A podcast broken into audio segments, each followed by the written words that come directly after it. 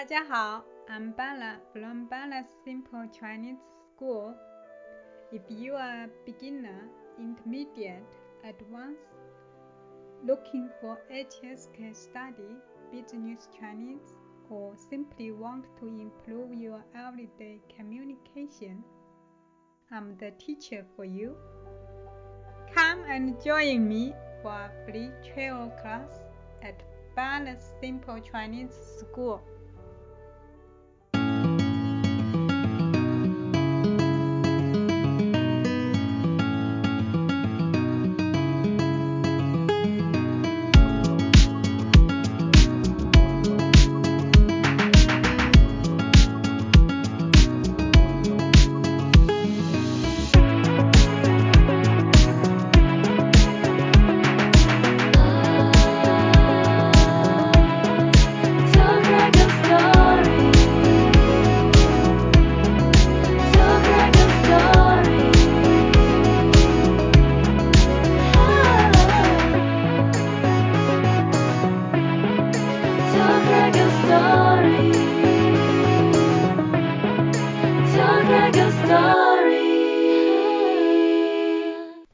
Everyone, Craig here. Welcome to another edition of the podcast, Tell Craig Your Story. Today we'll be speaking to Marketing Director Errol Vars. Now, Errol is from Alberta, Canada, and is currently living in Hangzhou, China. Now, Errol is currently the Marketing Director of Digital Growth Simplified. He's a certified professional in Google, Microsoft, and HubSpot. Now he handles eight figure accounts for companies in China, USA, Canada, Australia, India, and Malaysia.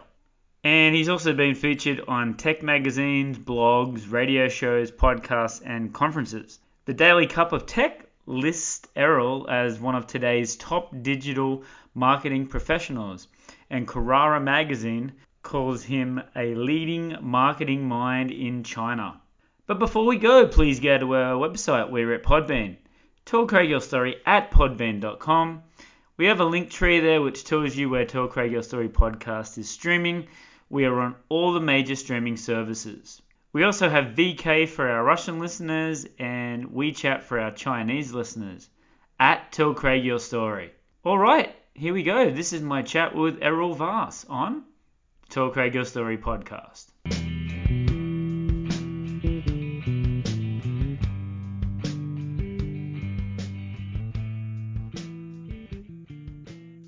Hi Errol, how you doing today? Or tonight? Yeah, tonight, great. Craig, how are you doing? I'm doing very good. Hello, in the other city in Hangzhou. Still pretty cold there right now, a couple of days now. Yeah, it's starting to cool down, but uh, yeah, I'm liking it. Kind of reminding me of Canada a bit. So Yeah, no of home, home sweet home. Yeah, yeah. It- It's exactly the opposite for me from Australia. I want the hot, so Yeah. this is the area that I'm not I'm not liking. uh, So, thank you Yeah, very much for your time, Errol. yeah. First thing uh, I want to ask about is uh, like the COVID here in China, the lockdowns. mhm. How has it sort of affected uh, your your business, and how did you plan? How did you get through this stage? Because it's been difficult for everyone. Yeah, you know what? COVID has been extremely difficult for for everyone and to varying degrees, right? Um, for me, because what I do for work is, is marketing, marketing, e-commerce, everything is online. Right. So COVID hasn't really affected me too much. I'm very appreciative of that, very thankful of that. Uh, yeah, so it's been business as usual, but uh, yeah, you can't say the same for everyone else. So um, I really appreciate it. Yeah. And for some of your businesses that you work with here in China, how did they get affected, or was there any affected? Was it mainly all online? Yeah, well, I mean, in terms of online marketing, it's been it's been steady. It's just gotten more competitive. But in terms of businesses here in China, a lot of Chinese business is exporting, right? Exporting to, to other countries. And when COVID hit, it really disrupted supply chains Mm, and it really disrupted uh, logistics, so freight. So the, I know those are two big uh, big factors that have affected a lot of Chinese companies, their supply chains, and also sending goods to other countries on time. The cost of sending goods is extremely expensive now, sometimes three times the cost pre-COVID. So that's been a, a big big factor for for everyone. and I guess because of the economy as well, none of the money was coming in. So now, Yeah. the, like restaurants and, and and shops in general have to charge excessive amounts to sort of cover their costs. Exactly right. That's actually the maybe one of the saddest things about this whole COVID is, you know, there's especially in China, there's a lot of these little restaurants, little mom and pop shops, right? Yes. A lot of little ones that I like to go to, and I noticed after that lockdown period in China, when things resumed to normal, they weren't there anymore, you know. Ah. And so that's that's one of the most heartbreaking things about COVID is some people, you know, they may have saved up their whole life and taken that risk. I'm going to take that risk and start this restaurant, and then boom, you know, something like COVID hit, something you can't plan for. So that was, yeah, that's uh, that's been uh, a difficult thing for for for those for those restaurateurs. Yeah, and just for me, like I work in the education industry, and uh, when the first lockdown happened, I come back uh, at the end of 2020, and all of a sudden, three months later, uh, the school closed down because they just couldn't. Mm, They had so much debt, and they just were trying to yeah. backtrack. Uh, so, uh, are you involved with any any of the schools, like with marketing or development like that? Uh, you know, I was before. So I actually I have a friend who now pre-COVID he had a very good business. He's a, a, a Chinese friend in Shanghai. Had a very good business of bringing foreign talent over to China. And he was super busy. Business was going really well, and then boom, COVID hit. And you know, if you're a business, think about this. Maybe you can weather a storm for a month, two months, three months, but those months kept piling up. And where are we at right now? Two or three years into this, right? Mm, And so he had to close down shop and switch careers because he just couldn't bring foreigners into China. So Right. Yeah, it, it's got so Mhm. restrictive now. But that's good for me, I guess. Like uh, everyone's leaving, but I've come back. so I, I guess Yeah. that's, that's kind of a good thing. So yeah, Errol, I'm always interested to ask uh, why China for you, and what attracted you to, to come and live here in China. I mean, everyone's got a story about that. I know some people that, oh yeah, I'll stay there for 12 months and then get experience, and then I'll go somewhere else. Uh, Mhm. for you, uh, why did you choose China? yeah. When I was, I must have just been finishing university, so I, I would have been 23 years old, somewhere around there. I was selling some products in Canada. I had a little company with a friend, and we were importing this stuff from China. And so our factory was in China. So I, that's how my first link to China. That was my first link. And eventually I came over to visit visit the factory, and I guess it just spoke to my personality. Is I liked feeling like a fish out of water. It was totally Yes. different here. The experience, you know, it's almost shocking when you really you can't speak any language and you can't read. Not many people get that. You might get that experience a little bit on a vacation, but not too many people experience that for real everyday life of being illiterate and not being able to speak, right? So I just found it really interesting. I just found it fun. And so I wanted just to stay in, in China and and keep staying here. So I was doing a lot of work uh, remote from China to Canada. Eventually, I said, you know what? I want to settle down here in China, or I should say settle down, stay more permanently. And so I ended up working here in China for for a company, and that's kind of how I I got my roots here. Where were your factories, or where were you based when you first come here? Well, the first place it was was in Qingdao. That's the that's where the factory was. So I went to Qingdao, and I thought it was really cool. Have you been to Qingdao? I, I actually lived there before uh, Shanghai. Okay. Beautiful city. Yeah. Oh, right on. Beautiful city, right on the coast, right? So it has Yeah. be- it has a little beach, and it has really nice. What's that called? The International Olympic Port? Is that what it's called? Yeah, the Olympic- beautiful place. Yeah. The Olympics. Yeah. Where You know, had, so you uh, can't the- go the there sailing. and not love it. Mhm. Yeah. You can't go to the, the Olympic Port and not love it. It's really nice, and so that's the, the first th- part of China I saw, and I just was like, this is so cool. And from there, it was Suzhou. I saw Suzhou, which is, Oh. I mean, super nice, right? Like, And, and and I kind of, I kind of lucked out with the with the experience. I kept hitting these really nice cities, right? well, well, Errol, you're following me because when I first come here, I moved to Suzhou, then I moved to Qingdao, Oh. and now I'm in Shanghai. So uh, Oh, I'm sure we've I'm sure we'll cross paths uh, somewhere. Oh, along the way, maybe, maybe. Yeah, yeah. So and then from Suzhou it's Hangzhou. So I mean, you know, I've been and Suzhou and Hangzhou are considered two of the most beautiful cities here, Yes. right? So Yes. really enjoyed it. I've really enjoyed it. It's been a good experience, and you know, I think Craig, you might be able to attest to this too. Time flies out here. Oh know? yes. Yes. Time just flies. So before you know it, you've been out here for a couple of years, and you're like, ooh. And that's exactly. I actually uh, went back to Australia in the in the last lockdown. I was lucky, one of the few to uh, leave, uh, and I was there for Australia in Australia for three months in their winter, and it was good, great to see family, obviously, and friends. But maybe three or four weeks into it, it was like, okay, it's time to go back to Shanghai, and uh, you just get into the routine of, of being that busy lifestyle and just never yeah, never being bored, always having something to do. So I just, I'm, I'm- hundred percent, I'm, hooked. So yeah, hundred percent yeah. I totally feel it. How is your Chinese, by the way? Uh, you know, I've been here for about four and a half years, so my Chinese is okay, but nothing special. Nothing special. It's enough to get get by, kind of, right? But I'm not. I'm not out like having any deep conversations with anyone. I'm, I'm I'm still struggling. How about yourself? Indie Indian. Yeah, yeah. Uh, only very, the only very boat. little. But all my time, uh, I'm mostly uh, English speaking, so it's only a taxi driver Yeah. and and, and uh, maybe ordering food, but uh, I rarely. Right. I'm learning very slowly. Yeah, but uh, and you know but- Shanghai, it's such an international city. There's so much English out there, right? So I mean, yeah, you're the best person to talk about it. Is Shanghai one of the best places to start like a business? well, I mean Shanghai is the is I, I guess it's one of Beijing and Shanghai are business hubs, international business hubs of China, right? Hmm. So I think in that respect, it's a it's a great place to to start a business, especially if you're a foreigner.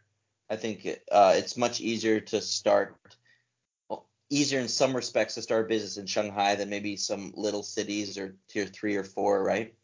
But um, yeah, I mean, it, it's definitely a, a, good place to, to start business and to do business. So Yeah, I, I, I would I would agree absolutely.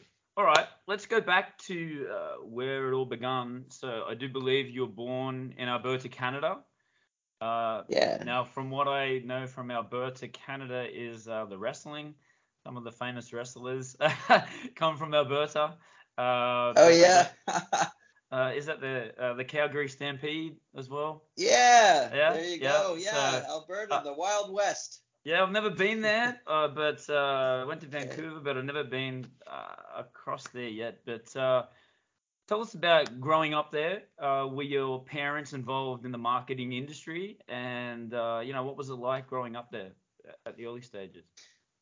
Mm-hmm. You know, so I was yeah, growing up in Alberta. Alberta's the, the wild west of Canada. It's kind of a, it's uh, there's lots of sprawling fields.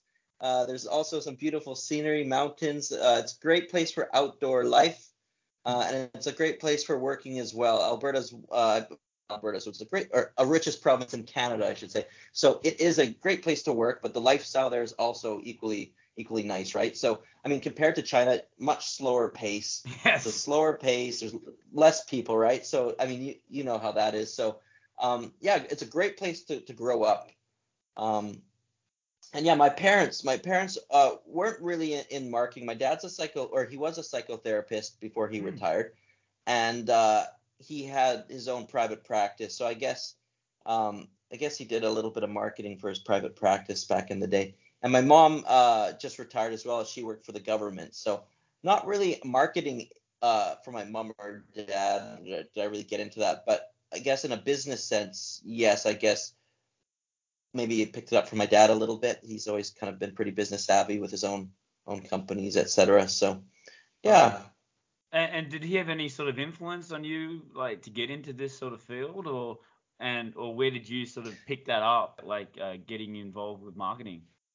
Yeah, two two sources. So right when in, in university, I did psychology, Right. and while I was taking my psychology degree, I also was in a lot of new be- new media courses, so like filming and graphics and everything. And I also took a lot of marketing courses, just because like I was, you know, you get these blurs, you, like these side courses that you need to take, and I was always filling mine with those, and I was kind of so I got a good kind of overall, you know, because marketing is really psychology there's Yeah. graphic, there's design, there's you know, and so um, when I was finishing up my degree, I started working for my friend's grandpa's marketing company, and so Oh. that's kind of how I got in into marketing. So I learned very uh, like old school marketing, but like the Yes. the good the essentials, right? And I I was kind of like, you know what, this is really cool. And so I'd say my first marketing mentor, his name was Ed Yance. His name is Ed Yance, and yeah, he taught me a, a lot about marketing. Same with his uh, grandson Taylor. They both taught me quite a bit. And uh, yeah, my parents also are very were very supportive. I remember when uh, I wanted to start my own my own little company and start selling stuff. I needed an initial investment, so I went to to my parents and asked them, and like right away they were like great, and so that really helped out. It was it was successful. So I guess my parents have been very very supportive in the process as well. Hmm, that's very interesting. And speaking of your family, I do believe you have another successful uh, sibling in your family as well. All I know is your sister's name is Erica. Tell us about Yeah, Erica. I'm surprised. you really do your research. Yes, my sister Erica. She is uh, she's she's awesome. She um is a senior policy analyst in Canada, and Mm. she uh is she's actually starting a new role as a as an analysis at a new company is just starting up here. So my sister has always been a, a big influence for me as well. I mean, she's always been like a, a grade A student, very popular. People really like, like her and so it was always something to aspire to, I guess you could say, right? So um, I- I always grew up, yeah, I grew up with my identity being, hey, you're Erica's brother, right? And Yes. so That that's the quote that I saw online, so I just sort of jotted Yeah. that down. And you're, Yeah, you're the yeah. you're the you're the Erica's brother. So um, Erica's brother. So she, she kind of gave me a free pass, free pass in life because I was always Erica's brother. So people were nice to me, and you know, I, I could talk with people. So And what and what is she doing? And what is she, and what is she doing now? Yeah, well, she was working for the government of Canada as a senior policy analyst, and now she's just taken another really nice offer with. I'm not, I can't remember the company name exactly, but she'll be doing policy analysis as well. So, uh, yeah, really good role, and she's really happy with where she's at in her career, and yeah, she's. I mean, Erica's always done really well for herself in anything that she does. So, I mean, there's no surprises there. So, yeah, I'm really happy for her. Yeah, that's great. Oh, done. And wanted to ask uh, too. It said that you did was it a degree in arts as well?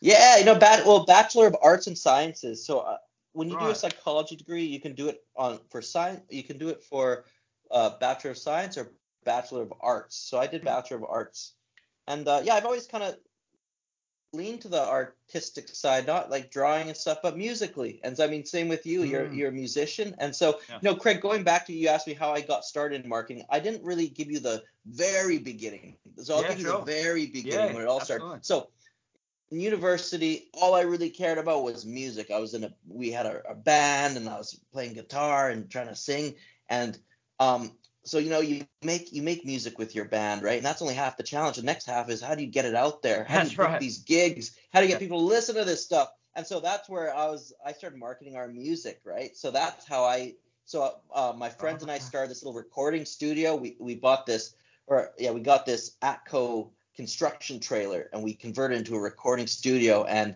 uh, we started recording our band stuff and I started linking up with rappers in my city recording their stuff and we, we started this little yeah this little collective and I started marketing people's music and getting in on shows and that's how it all began. Right. That's really cool. Like, uh, I know how I sort of did it. I was like the guy sort of putting the posters out, and I also uh, was listening to one of your podcasts, which we will talk about a little bit later, and you were talking about ways to market. You were talking about uh, steps on how to uh, market your band, like when you're starting off. Can you just sort of give us like a bit of a breakdown on that? Uh, what what would you say to like Yeah. aspiring uh, musicians? Yeah, sure. So in that podcast episode that that you mentioned, uh, it is about like let's say you have a band, you're a musician, you want to market yourself, right? That's that's the the thing here. So Um, in that last episode, I was talking to a guy, a good friend of mine, who we were in a band before, named Ben Howells, and Ben right now has a band and he's marketing it. And so some, some tips, some tricks that that he has is number one, if you're doing shows, you're doing uh, you're you're appearing places, you're bringing people together, you need a way to get those to convert those live uh, event attendees to bring them into your digital funnel, right? You want them to be downloading your music, to to be receiving your emails. So a big thing that he said for bands is if you're doing shows, have a QR code on hand. That way you can scan people, get their information, and put them into your email lists, and you can promote your music that way, right? So that was a that was the big takeaway from that episode. Um, I've also done another podcast a couple years ago about marketing for musicians, and one thing I said, and this is very important, is don't try to do it all yourself. You're gonna need you're, you're gonna need someone to help you. So Yes. if you're serious about your music, you really want to, and I mean, it depends what your goals are. Let's say you want to make it, you want to become famous or whatever, you know, um, you're gonna have to try to develop a team rather than doing it all yourself, right? So, um, you know, you, but what you can do is come out with good content. As a musician, you really want to be focusing on producing content, producing your art, right? You don't want to have to be worrying about sending emails and making a thousand phone calls, right? So you need to kind of focus on the infrastructure to build a team that's going to help you succeed. Yeah, uh, uh, and there was a couple of things that uh, come out of that. I was interested to hear that with Facebook as well. Like uh, you do a post for for a show or for for your music, and you said that it was it was uh, I I can't remember the exact quote, but it's like two or three percent of, the people that are actually your friends Yeah. uh, will actually see Mhm. it.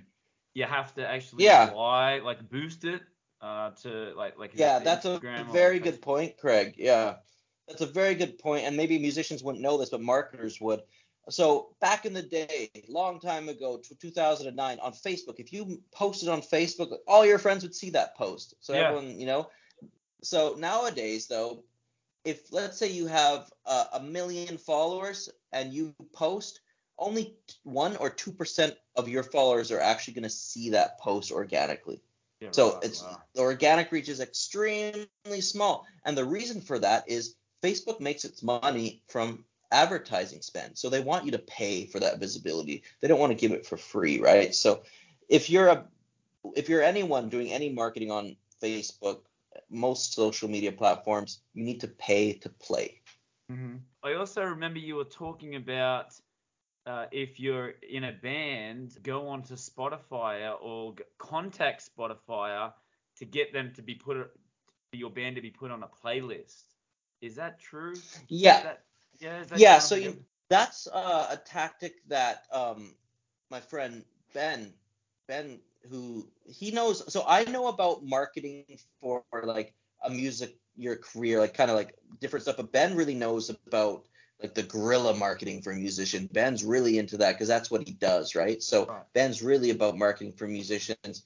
I kind of have like tactics and stuff too. But what Ben said is if you really want to help your band take off, you need to get your songs, your music onto playlists on Spotify because that's that's where how you'll really drive traffic. And so um, I'm not quite sure how how to do this. I it would uh, you would have to be contacting someone. I don't know if it's Spotify or or how, but if you really want to jumpstart your music, get your get your uh, get your tracks on playlists on Spotify. I've also heard that people can actually buy like followers. You know, they've got these companies where they can uh, have all these downloads for.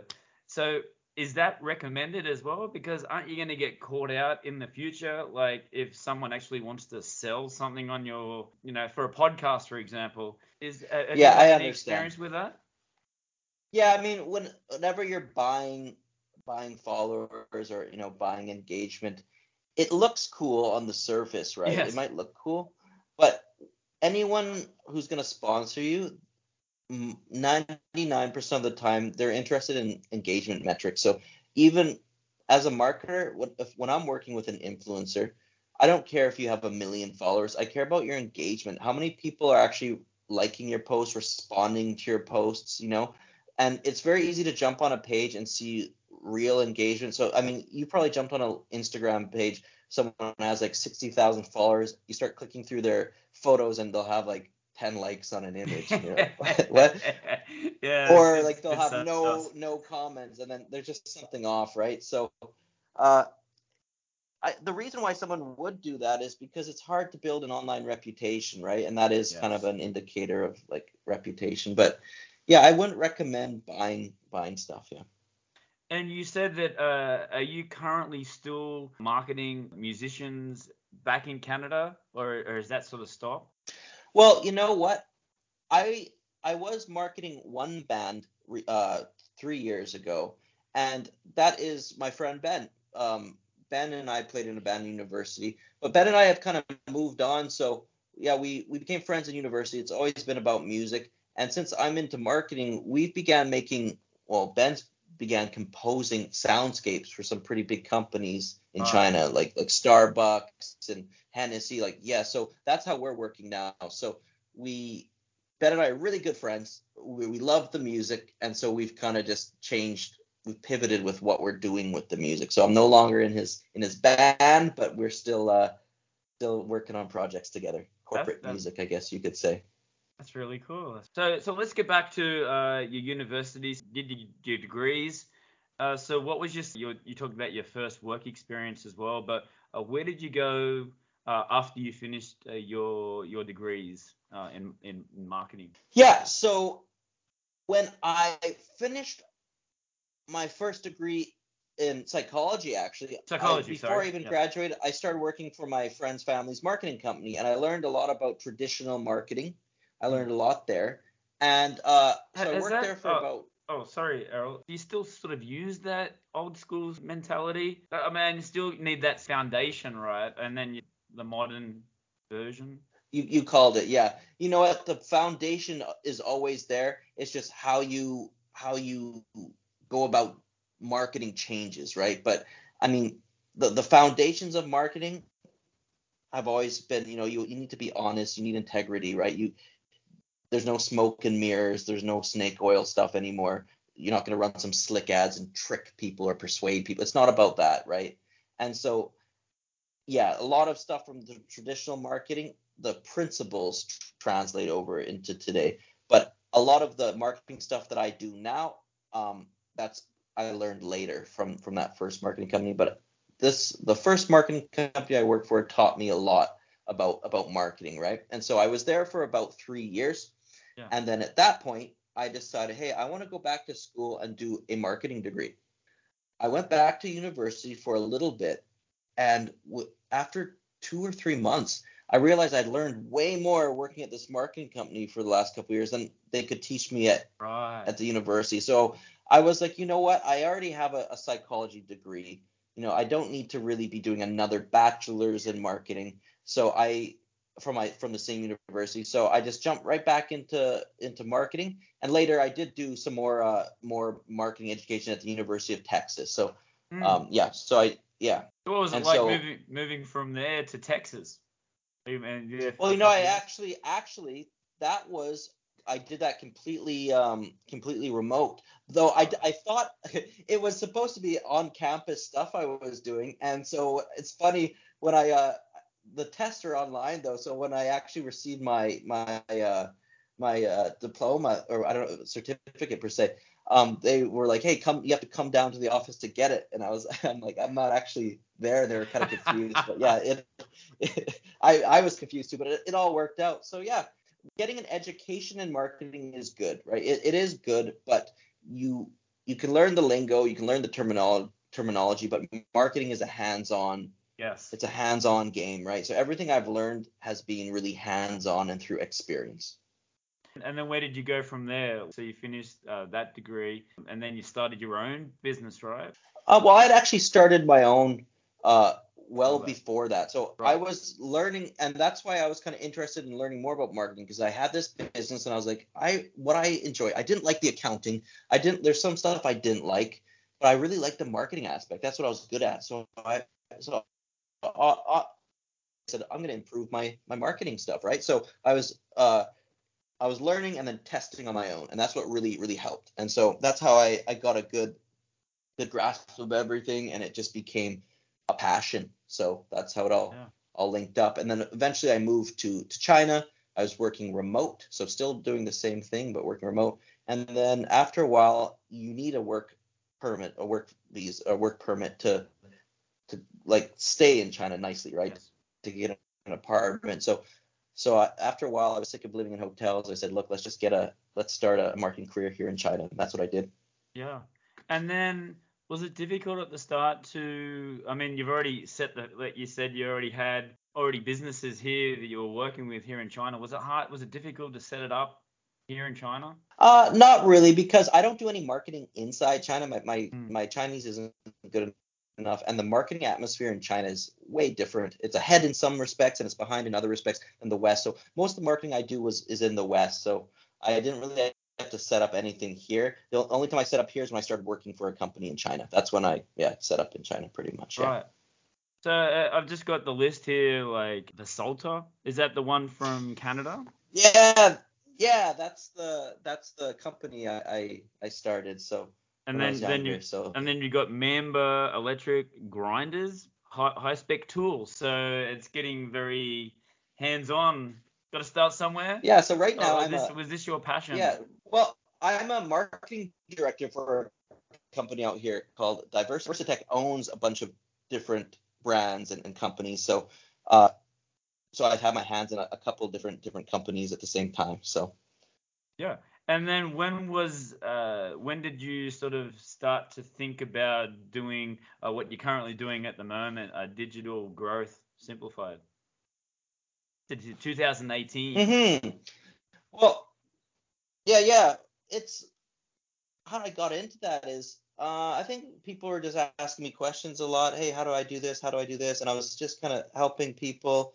And, and then I think that's around when I was like, you know, I really love the marketing. I don't just it's not a job for me. It's just I I'm, I really like it. I'll, I study it in my free time, you know, like and so that's when I said this is something that I, I really want to do. So I just started consulting for people, uh, call, consulting for companies, started working uh, companies in different countries, and then yeah, it's just kind of kind of grown from there.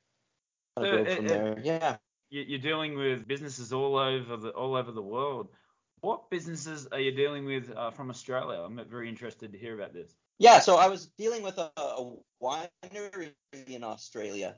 You know, there's a lot of good vineyards in Australia, so I was doing some stuff there. Um, there's also this jewel company, a jewel company out in Australia that I was doing some stuff with. Yeah, so but mostly with the the wine companies. Uh, no, but I really want to. And as you know, Craig, traveling right now is just it's like ah, right. So I have all these travel plans that have just not manifested over the last couple of years, but they're still in the. I still yeah, I, I won't forget them. So Australia, I really want to go to. Korea, I really want to go to. Yeah. Have you been to Korea? Uh, South Korea, yes.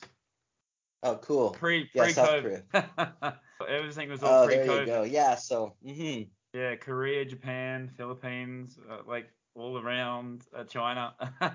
you get some time off, and you know you could just two or three hour flight this way, two or three hour that way. So speaking of that, I live in Newcastle, and the Hunter Valley is the second biggest vineyard. So I'm interested to hear what. Can you remember what the wine company was, or Geez, I should remember the name. It's called uh O Wine or no, I can't remember the name of the wine company, but I also did a an event in Wuxi, China a couple of years ago and I I brought their wines into that event, so they sponsored the right. event too. that's I'm cool. work, I'm That's- also working with another wine company right now, so it's like ooh. Yeah, right. So talking about about this new marketing uh, company, so who who are the people that are coming to you? I've been to your website and it, it says like uh, the six steps, and first one is the think room is number one. yeah. Can you sort of elaborate about that? Like if if a band wants to come to your website or who who who should come? Like you know what it's really like anyone it's really anyone and sometimes even the even like the person who's just starting up that scrappy marketing can be more difficult than some of this corporate marketing right so Yes. and it can be a little can be uh yeah so it, it's really really anyone and so you'll see on my website that the think room think Hmm. room really is your first consultation because you know you might have some agencies, you might have uh, an SEO agency, and all they're they're going to do, but you can't really tell someone what they need to do without without speaking with them, right? Really getting down, learning what they do, learning what what uh what resources they have, and then coming up with a, a marketing plan, right? So, yeah, the first step whenever you're doing anything in marketing is to discuss discuss with your your client and figure out what they want to achieve and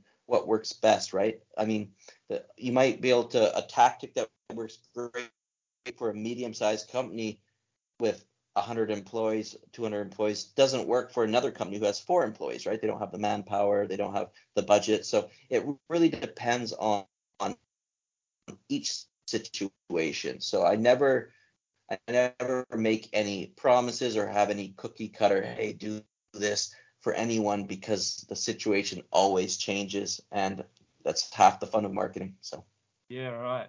And then it goes through here like hybrid office. You want to just briefly go through the the little steps here? Cool. Yeah, so hybrid office is cool, and that's kind of something I did for the smaller companies. You know, um, and this is something that I needed at first when I started is you want to start an office, you want people to work for you. Maybe you need an employee or two, but it's expensive, right? Hiring someone. Yes. You hire someone, you have to put them on salary, you pay benefits, uh, insurance, all this stuff. With hybrid office, I I can get you virtual assistants, virtual uh, virtual workers, so people who work from their computer, and they can assist you, and the cost can be as low as like six dollars an hour with no taxes or anything, right? So um, that's just a, a really good way if you're a small business or a business of any size, and you're looking to bring people on to do digital tasks. This really helps. So you know maybe you want an assistant to answer your emails or run your social media or reach out to people or fo- do phone calls, anything, right? Me. Yeah, you know. So Uh, podcast. Exactly, right?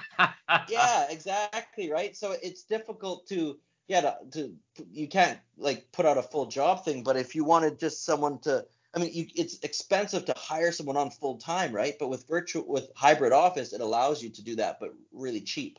For the future. So I, I also read that uh, you're looking at developing some apps now. A lot of the the big marketers I look up to, it seems like the the pinnacle, the pinnacle of being a marketer is when you have your own app. So that's something I someday would like to aspire to. Right now, I don't have the time or the resources to, and I, I don't really know how I go about it. Right, I don't have any uh, like app developers or anything. How, how So, uh, difficult would that be to do? But Yeah, you know, I have no clue. I have no clue, but I I know I don't have that team right now. But and I don't even know where I'd want to start. But it's just something cool to aspire to to to create an app. To create an app, it'd be it'd be a a challenge. absolutely.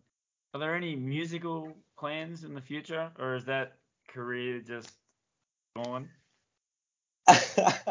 the music, the musical dream never dies, Craig. Yeah, that's right. dies. So That's right. you know, so within within arm's reach of my desk, I'm sitting out here. I have two Fender Stratocasters ready to Oh, come on. ready to go at, at, at all at all times. So, um, you know, I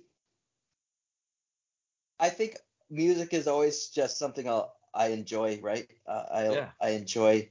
Um, I don't record any songs anymore, or work on any projects, but I I play. I still play guitar, and uh, I get fulfillment out of that. So, um, you know, after a long day of work or on a weekend, you just go on YouTube, put on a backtrack, and then kind of play and noodle around. I, I like doing that. So. Yeah, right. And uh, besides uh, the app and music, uh, what does the future hold for Errol? What does the future hold for me? You know what, Craig? I try not to look too far into the future because one thing I've noticed about my life is, you know, if I look at a five year segment and compare it to the next five year segment, as they they almost seem totally unrelated. you know? like if you asked me five years before I came to China if I would ever come to China, I would look at you and be like, "What do you, you know, no, you know?" And then Me once too. I'm in China, if you ask me, "Will you still be here after five years?" I'll, I would have told you like, "Oh, of course not. I, I need I need to go home. Here I am still, right?" And so I don't know what the future holds. I really don't know, but um, I I pray that it will be bright. Right. What advice would you give to someone that wants to do what you're doing at the moment? Um, you mean in terms of career or, or living abroad or Yeah, yeah, yeah. Or both, really. both? Well, if you want to live abroad, um, first thing I would do is, you know, just Google, get on Google and start researching. You know, so much you can do so much, and it just starts with a Google search. Search what you want to do. So if you want to live abroad, start looking into it.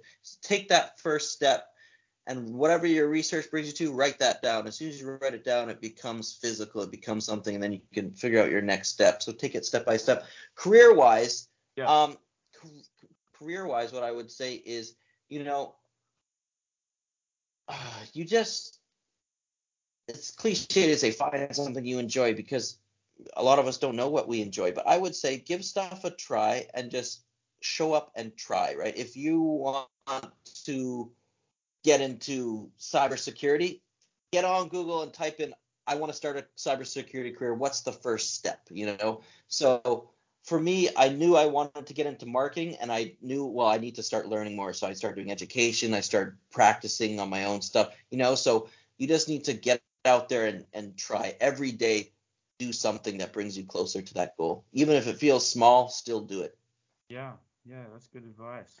Uh, Errol, tell us about uh, your social medias and where can people find you, uh, and for our international listeners as well. Sure you know what i maintain a small social media presence i'm on linkedin uh, a little bit on youtube but just here and there i'll put a video up there but linkedin is where you can find me best www.linkedin.com slash I think it's slash errolvas. I'm not too sure. You can put the link up later. But yeah, YouTube or sorry, LinkedIn is, is where I'm at. That's my social. I also have my website, uh, errolvas.com, E R R O L V A S.com. So if you have any marketing questions or you need help, just go on there and shoot me a message. Uh, you've won a couple of awards as well. Award-winning marketer. Hmm. What was it? Top digital marketing professional. And another, the leading marketing mind in China, Kurara magazine in this year, April of 2022. How do these praises? How does it make you feel? It makes me feel it makes me feel great. Yeah. no, so yeah, I mean I'm really really happy for those and it's really nice when you get get recognition for anything, right? So um yeah, I'm very very humbled by it, very appreciative. Yeah, that, that's an amazing achievement. And was that Thank you. actually was that in, that was in China, right? Actually, yeah, leading marketing mind in China. That's an amazing achievement, especially for a foreign person. Like you would understand if it was someone from uh, a Chinese uh, Chinese background. Mhm. Hey. What I noticed on there was thank you, I really appreciate. What I noticed on that list was it was they were all foreigners, so I think it meant like for I think it was like a it, well, it is an English publication, so I think they just were looking for at foreign marketers inside China type deal. Right. Yeah. Okay. All right. Before we go, Errol, I'd just like to ask a couple of uh, quick questions, and you give me your Cool. top your top two or three uh, favorite things of all time, uh, as of today. Cool. Uh, as of today. All right. So we've talked about music. I like this. uh, you've got your guitar. So who are your top three favorite bands of all time? Or artists. Ooh, Or artists. Okay, I'd have to go. One would be Sublime. Um, Very nice. two, I would have to. I have to give it to uh, the Pixies. I don't know if you know Pixies. Very nice. I have to give it to them. and three, I would have to give it to our boys, the Strokes. oh, very nice. Very nice. Uh, actually, uh, the band that I, one of the bands I'm currently in at the moment, we're a two piece as well. Three bands, three favorite bands. Oh, well, from Canada. Three favorite bands from Canada. Hmm. Ooh, I'm gonna have to. Oh, three favorite bands from Canada. Can I even name three? Can you name?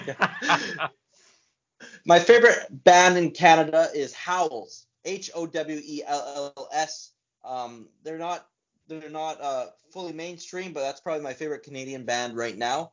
yeah. Um, another favorite band, Canada.